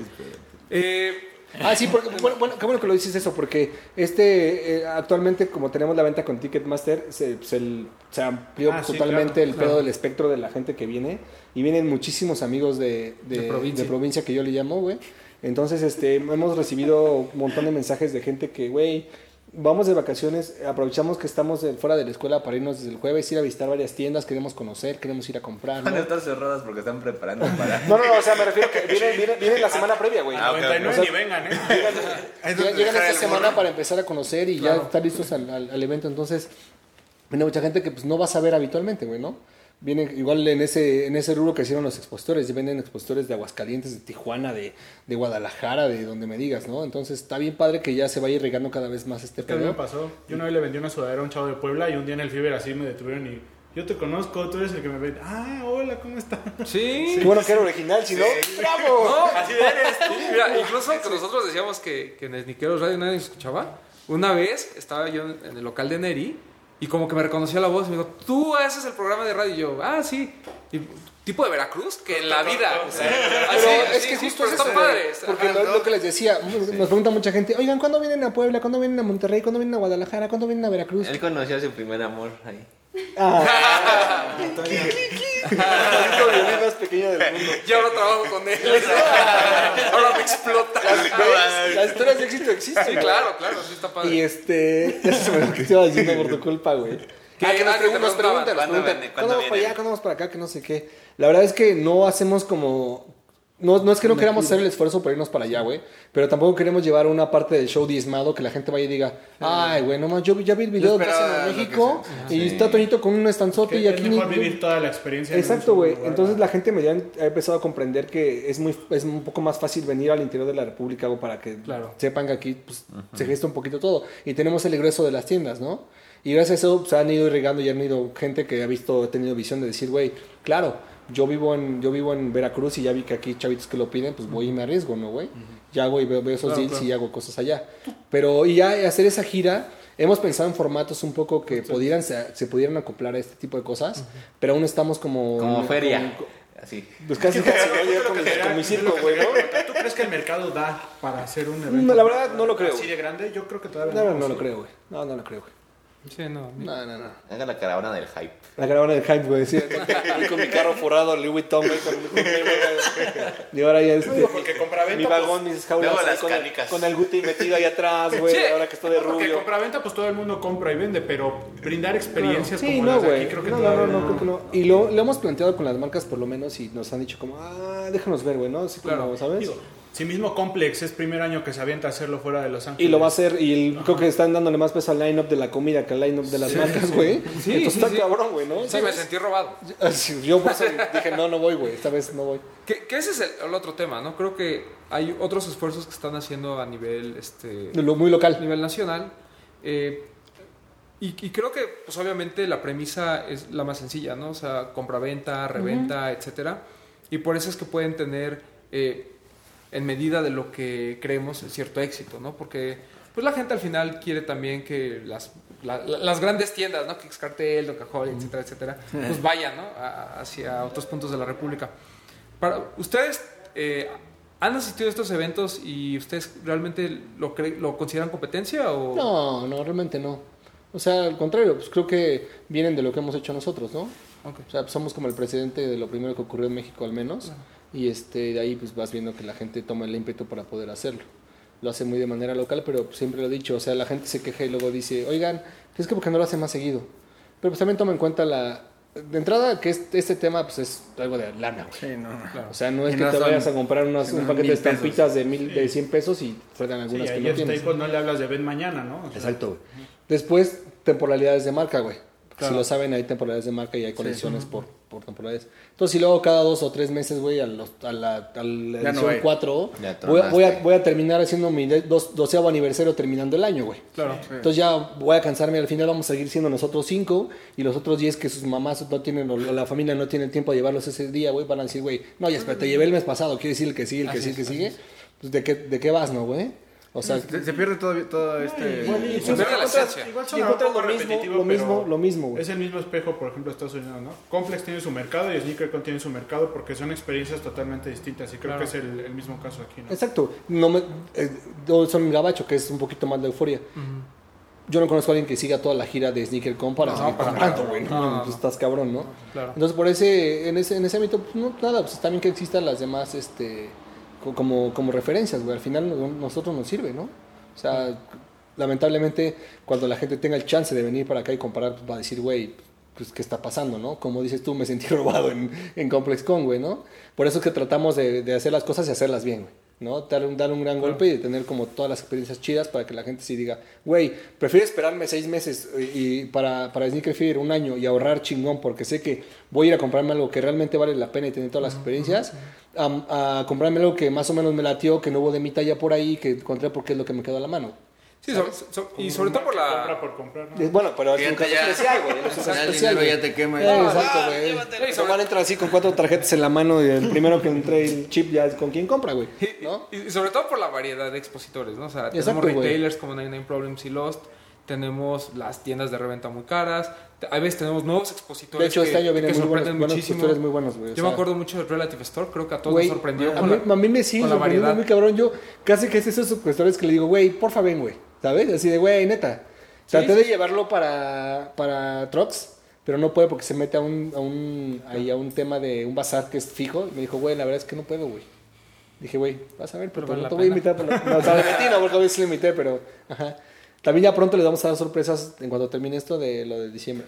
Viene también el upgrade para diciembre, también ya bien. Va a haber lanzamientos de marcas. Lanzamientos. ¿Cuáles van a ser? Pues ahí, si saben echarle cuentas, sabrán que ahí cae uno del Mr. West en esas fechas.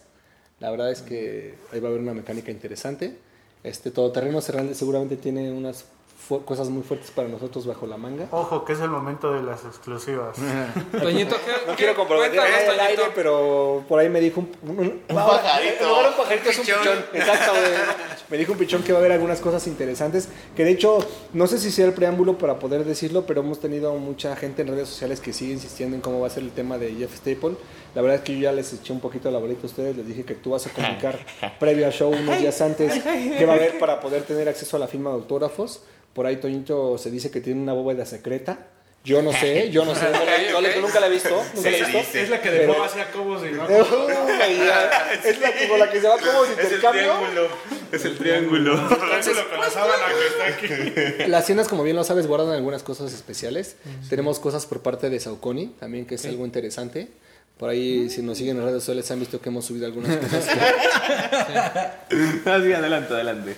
Que va a haber Y pues bueno, la verdad es que seguimos como en la expectativa de que... Algunas cosas que yo la verdad no sé, las marcas no me han querido decir. Supongo que será cuestión de estrategia. Me han dicho que los previos 2 días al show van a comunicar. Okay. Algunas son como por temas de seguridad, son como por temas de expectativa. Y bueno, pues bastaría dejarle la palabra a Toño para que nos diga si tiene algo interesante que platicar. Sí. Fíjese que sí.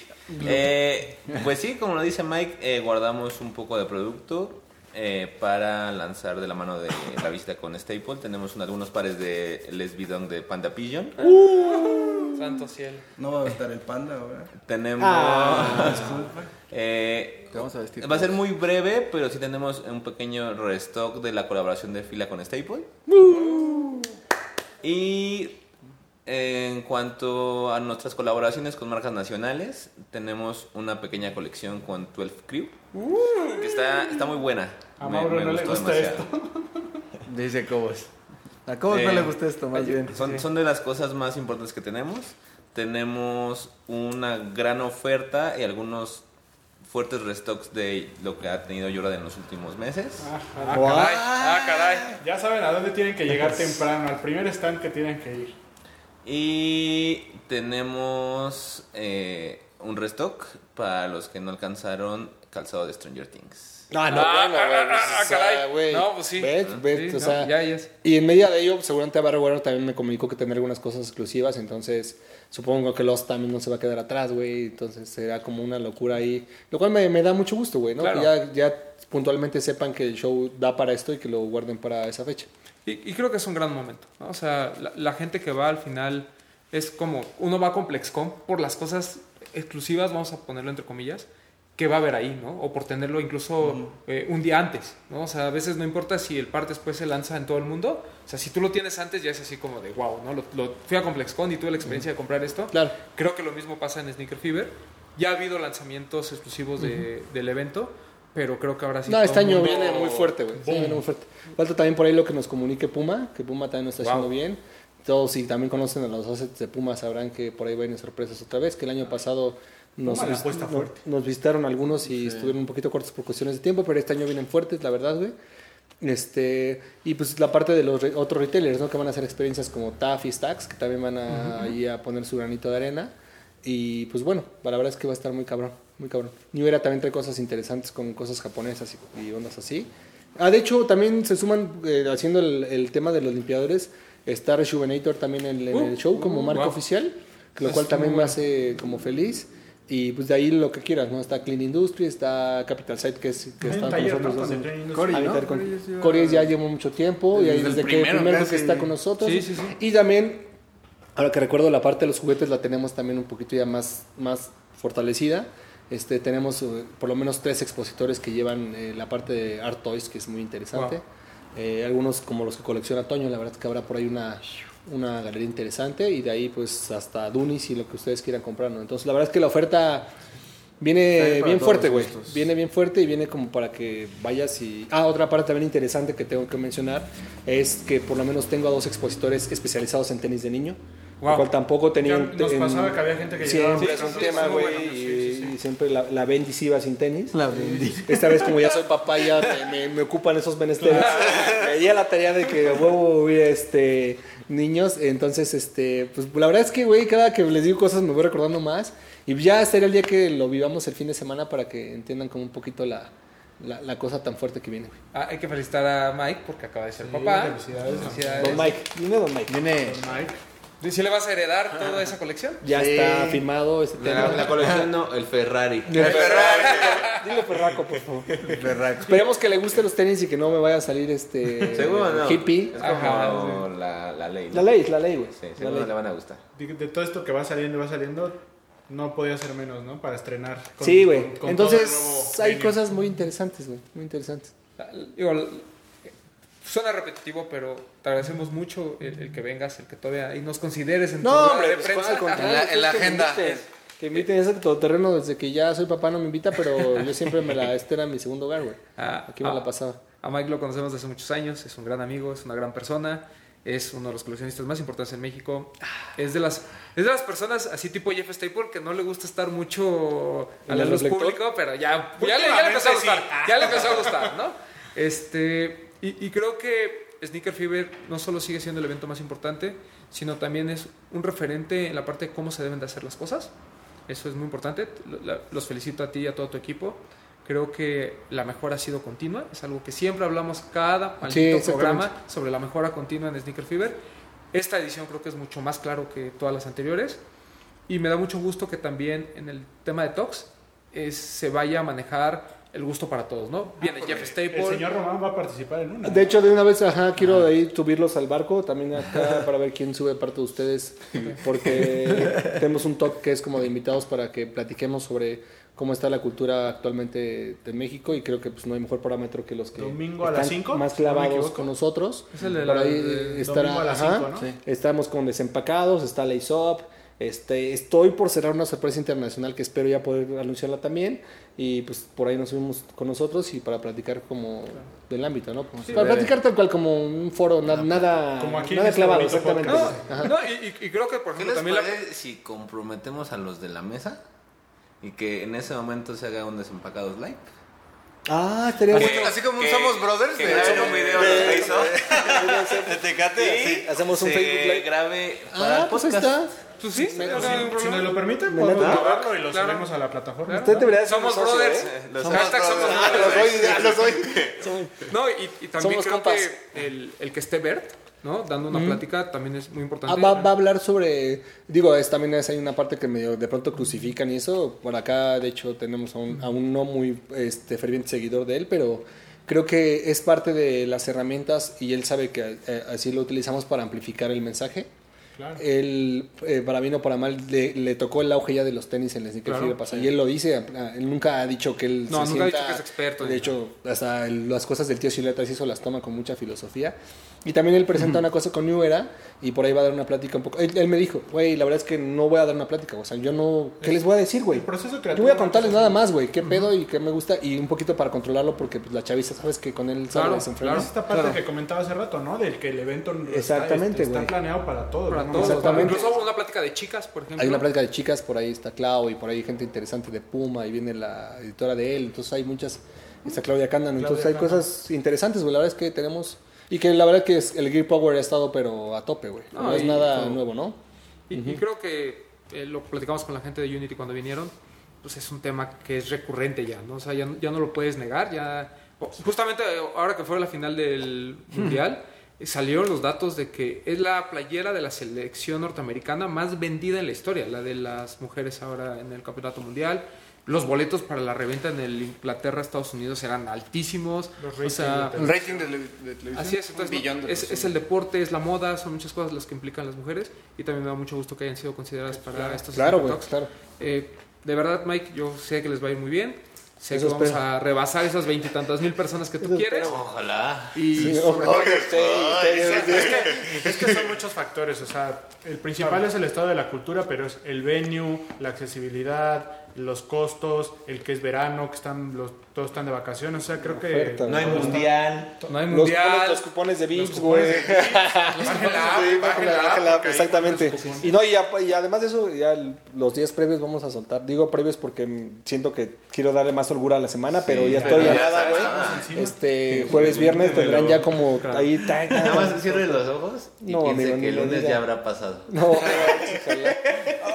¿Alguna otra pregunta? Sí, no dijo dónde se van a vender todas esas colaboraciones. Exclusivamente en el día del evento. La chamarra la vamos a tener de exhibición en el stand de Sneaker Fever y va a estar de venta en Stacks. El reloj lo tenemos nosotros unas piezas para algunas mecánicas de regalo, pero va a estar de venta en el stand de Casio G-Shock y va a estar también con 99 Problems, que es nuestro partner. Y por ahí vamos a ver si Super Fresh también entra. La lata la van a tener también todos nuestros partners que son los que venden limpiadores con ustedes, que nosotros también la tenemos.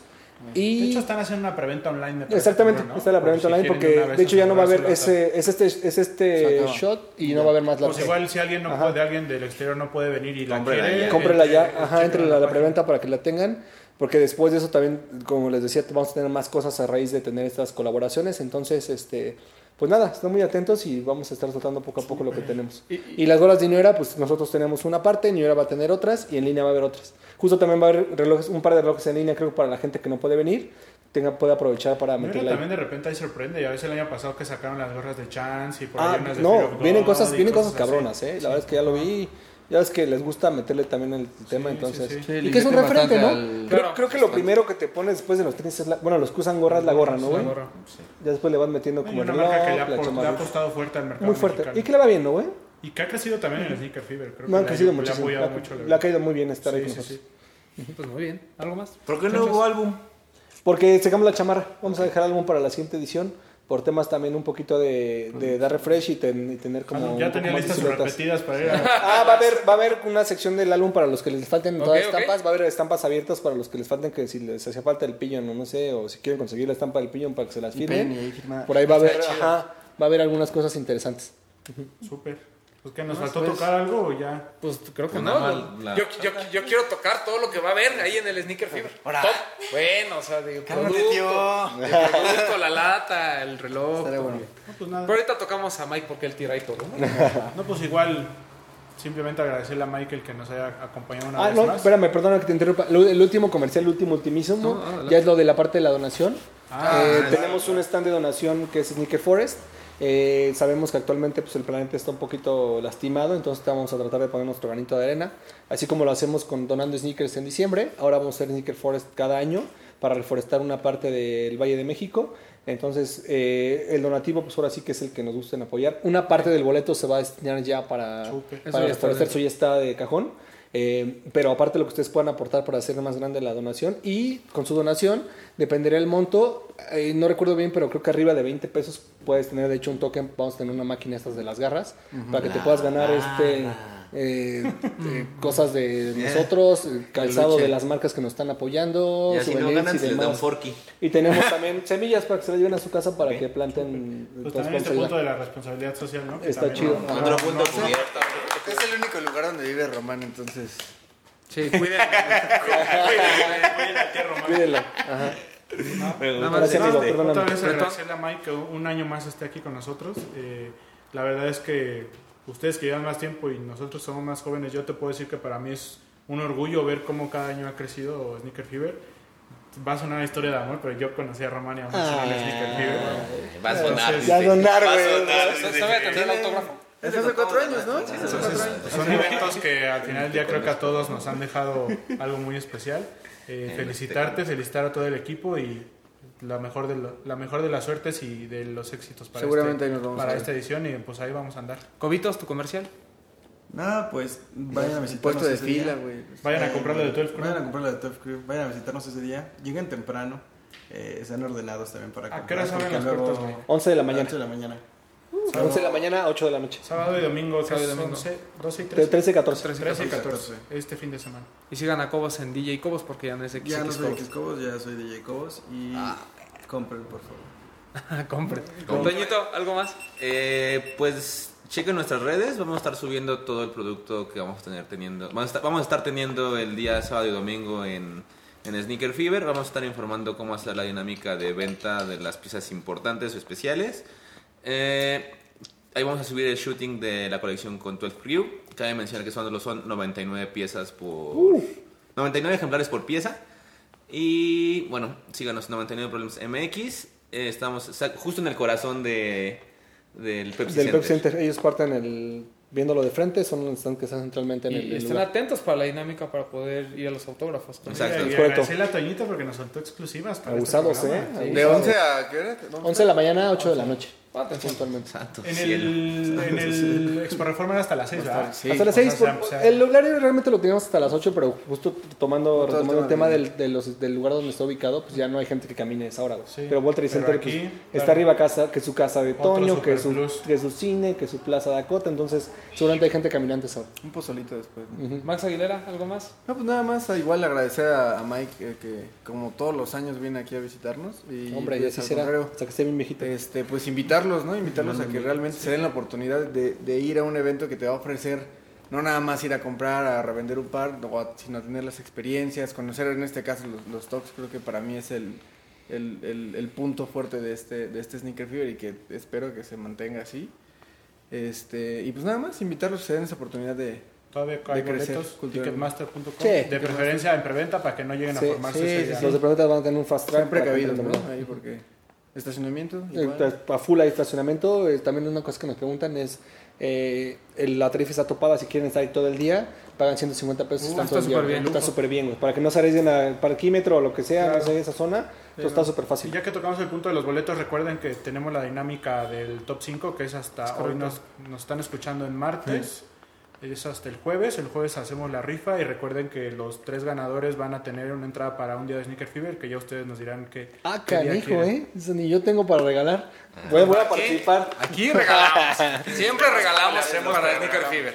Es un boleto y un kit de nuestros amigos de Crep. Aparte, kit de limpieza. Bueno, sí le entro, bro. Entonces ahí sigan compartiendo sus tops. Hashtag top 5 los de los tenis. Hoy lo subo. Hashtag. Bueno, más para que veas. Aquí estamos con todo, con todo. Muchas gracias, Mike, por estar con nosotros. No, al contrario. De verdad, para la gente que es su primera vez, no se van a arrepentir. Sneaker Fever es una gran experiencia.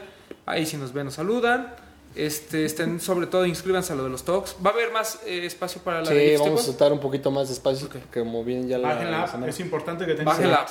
Sí, no va a haber acceso si no es vía la app. Chequen las redes sociales de Sneaker Fever para que vean ahí cómo bajarla, porque es un poquito diferente entre sistemas operativos, sí.